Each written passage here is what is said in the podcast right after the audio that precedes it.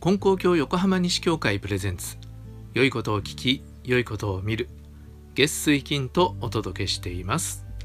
皆さんこんにちは。山田真嗣です。このポッドキャストでは信仰をもとにした幸せな生き方を提案しています。今日はシリーズ教会の本棚から佐藤元則著常の見姿の第2回です。この本は三代金光様の新人のお姿それについて身近におられた方が書かれた本です。今日はその第2回なんですが金光様が人の思いというものをどういうふうに受け止められたかっていうようなことをエピソードを紹介してみたいと思います。まあ最初にね感想言っちゃうとあれですが水のような新人というお話をしましたけど三代金光様っていうのは水のようなお方だったなっていうようなのが僕の印象です。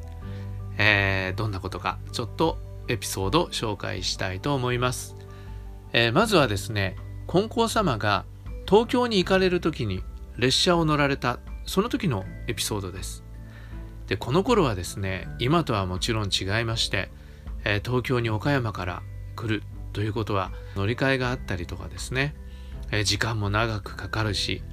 えシートも今のように、え座り心地の良いものでもなかったということなんですけど、まあ、そんなことを思いながらちょっと読んでみますので聞いてください。ある時のご状況に大阪で汽車を乗り換えられました。金光をお立ちになる時お見送りのある方が「金光様列車の進行方向に対して後ろ向きにおかけになった方がよろしゅうございます。お疲れが違います。と申し上げました。金光様は後ろ向きにお腰掛けになりました。大阪でお乗り換えの時、お出迎えなされた大阪のある方が、金光様、前向きにお腰掛けくださいませ。と申し上げました。それは一教の館長で終わりなさる金光様のご対面を考慮に入れてのご進言でした。乗り換えられた金光様は前向きにお腰掛けになりました。という話なんですけどまだ続くんですけどね金光様のお体のことを思って金光で乗る時には、ね、後ろ向きに座った方が、えー、疲れませんよということを言われた方があったわけですね。ね本当にそうなのかってのは僕ちょっと知りませんけどそうすると金光様はそれをすっとお受けになって、えー、後ろ向きに腰掛けられたと。でところが大阪でそれをご覧になった方はいやいや金光様とあろうものが金光教の、まあ、今は教主と言いますが当時館長といった時代ですね。金光教の館長ともあろう方が後ろ向きでは対面が悪い。どうぞ金光様前向きにお座りになってくださいというふうに言われたわけです。ですからこの方もまあ、そのねどうして金光様が後ろ向きに座られたかっていうようなことは多分お分かりにならずにおっしゃったこととは思いますけど金光様のことを思って前向きにというふうに言われたわけですね。そしたら金光様はすっと、えー、乗り換えの時には前向きにお座りになったということなんですね。だからその都度その都度自分のことを思って言ってくださる人のその言葉をねすっと素直にお受けになったというお話なんですがこれがまだ続くんですそして無事東京での御用をお済ませになってのお帰りの時も東京から大阪までは前向きに大阪から金光までは後ろ向きにお腰掛けなされてお帰りになったということでありますいずれも金光様を思うて申し上げた真心からの言葉でした。金光様はそれを行きも帰りもそのままにお受けくだされたのであります。というお話です。ねえ、はあと思いますよね。うーん、これ簡単なことなようだけども、なかなかできないなって思うんですよね。ねえ、後ろ向きの方が疲れないんだったら、ね、その人が、まあ、見送ってくださったら、もうね、見てないわけだから、あよいしょって移られてもおかしくないわけだけどでも金光様はその人の気持ちを受け止められて、えー、そういうふうになさったでしかも帰りもっていうのがすごいじゃないですか。ね帰りにはねもうそのこと忘れてしまっててもおかしくないし帰りはね自由にさせてもらおうと思ってもちっともその人たちの気持ちを無駄にすることではないと思うんですがそれでも帰りもその方たちのことをおそらく思い出してああ私のことを思って言ってくれたなと思ってそれぞれの方の思いを、えー、生かして変えられたということなんですね。いやこれはなかなか、えー、素晴らしいことだと思って読ませてもらいました。えー、それでは次のエピソードです。こんなのがね載ってました。中年の婦人が本部広前に参拝してきました。家族の者が金光町内の病院に入院していてその付き添いに来ている人のようでした。一般の神社仏閣へお参りしたのと同じつもりだったのでしょう。お届けした後金光様に尋ねました。ここでは拝んでくださらんのですか？すると金光様は黙ってすっとお立ちになりご神前に進まれて手厚いご記念をくださったのであります。というふうにね書かれてるんですがこの方は金光教の長年の信者さんではないわけですよね。たまたま近くの病院に家族の方が入院したからそれに付き添ってきてで何か神様にお願いをねしたいと思ったらちょうど金光教のご本部があるということでそれで来たわけですね。そしたら拝んでもらえるのかなと思った。ねでも皆さんご存知の方もあると思いますけど金光教のご本部の結界というのはお取り次ぎをいただくけれども、えー、金光様が一人一人のためにこうご神前に出てご記念されるってことは普通はないんですよね。それでまあその方は「ね、あれここは拝んでくださらんのですか?」って思わずね聞いたわけですよ。ね皆さん金光様の立場だったらどうされますか？はいここではそれぞれの方のために、えー、お祈りするということはないんですよというふうにね言うかなとも思うし後で皆さんまとめてご記念をさせていただきますよっていうかもわからないし、ね、どういうふうに皆さんならおっしゃいますか。でもこの時金光様はその人の気持ちをスッと受けてさっと立ってねこのねなんともフットワークが軽いんですよね金光様。三代金光様はね。それでご神前に行って丁寧にご記念をしてあげたということなんですね。これもその人の気持ちをスッと受け止めてあげる。そういう、えー、金光様のおおらかな心持ちというものが現れたエピソードであるなと思いました、えー、もう一ついきましょう、えー、金光教の教会は外国にもあるんですね、えー、アメリカにもあるしハワイにもあるし。ね。でそういう外国の教会の先生が金光様をはじめとしていろんな方にクリスマスカードを送られたというんですね。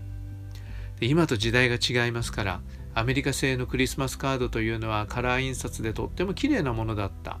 それでクリスマスカードですから年末に届くわけですね。そしたらそれの届いた人のところでは、ね、それはやっぱ一つ話題になりますよね。で子供たちがそのねああ綺麗だね綺麗なカードだね僕にちょうだい私にちょうだいってこうねだるわけですね。そうすると大人たちはねそのクリスマスカードを見てえー、しばらくしたら子供に入ってあげるというわけです。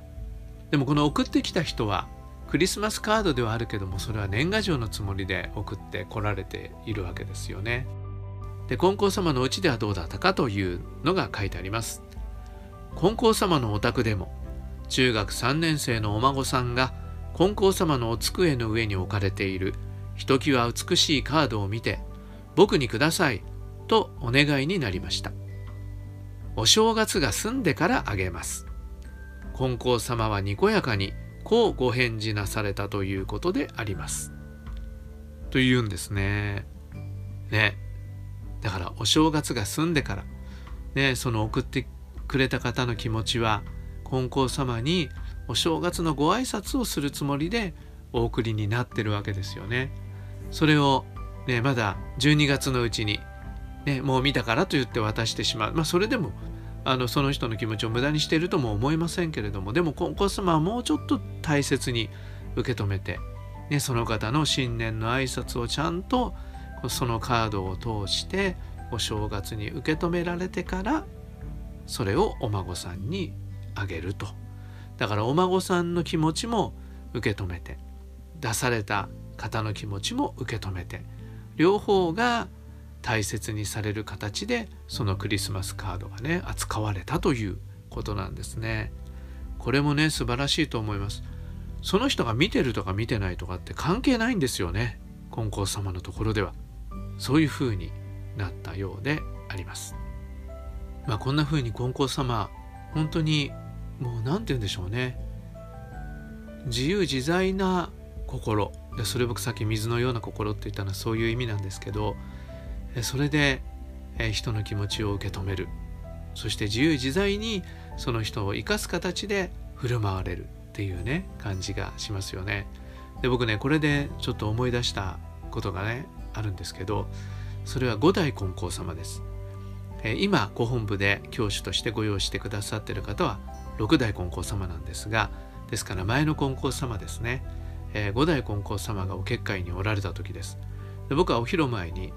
たまたま居合わせたんですが、えー、午後のね2時か3時だったと思うんです。その時に、えー、小さい子供を連れた、え、お母さんがお昼前にねお参りに来たんですね。そしたらそのお子さんが「とっとっとっとっとっと」ってお結界に行って「金光様おはようございます」って言ったんです。午後のね2時か3時「金光様おはようございます」って言ったら金光様が子供の方を向いて「おはようございます」っておっしゃったことがあって僕はそれをそばで、えー、目撃してすごくなんかね嬉しい気持ちになりましたね。子供が「おはようございます」って言った時にねなんか僕だったらね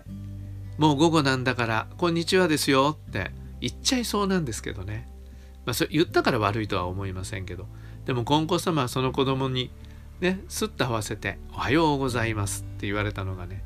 えー、とっても嬉しい気持ちがしました。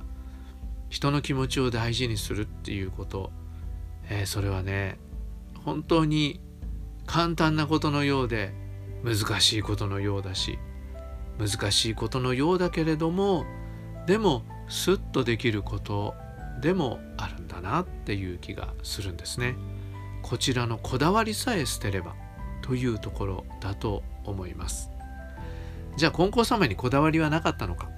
三代金光様にこだわりがなかったのかって言ったらそんなことないんですね。その話はにそういう話はいっぱいあるんですが一つだけ今日は紹介します。これは四代金光様が書かれているエピソードなんですが戦時中のことであるがご状況になってお帰りになった時しばらくお休みいただくように申し上げるとはいはいと聞いてくださって一応家へお帰りになったがすぐお結界にお出ましになったっていうんですね。ね東京から帰ってこられてさぞかしお疲れだろうと思って四代金光様は「金光様少しお休みになってください」と言われたと。すると三代金光様はその気持ちをね受け止められて家に帰られた一旦は帰られてでもちょっと休んですぐ戻ってこられたっていうことなんですね。ねここにはね三代金光様の強いご信心があるんだと思います。かといってそれが苦しいけどするっていうのではないというようなことはまた今度お話ししてみたいと思いますが、えー、そういうことがあったそうです。はい。ということで今日は三代金光様が人の気持ちをどのように大切に受け止められたかっていうことをエピソードを紹介させていただきました。え今回も聞いてくださりありがとうございました。それでは今日も神様と一緒に素晴らしい一日に次回の配信もお聴きください。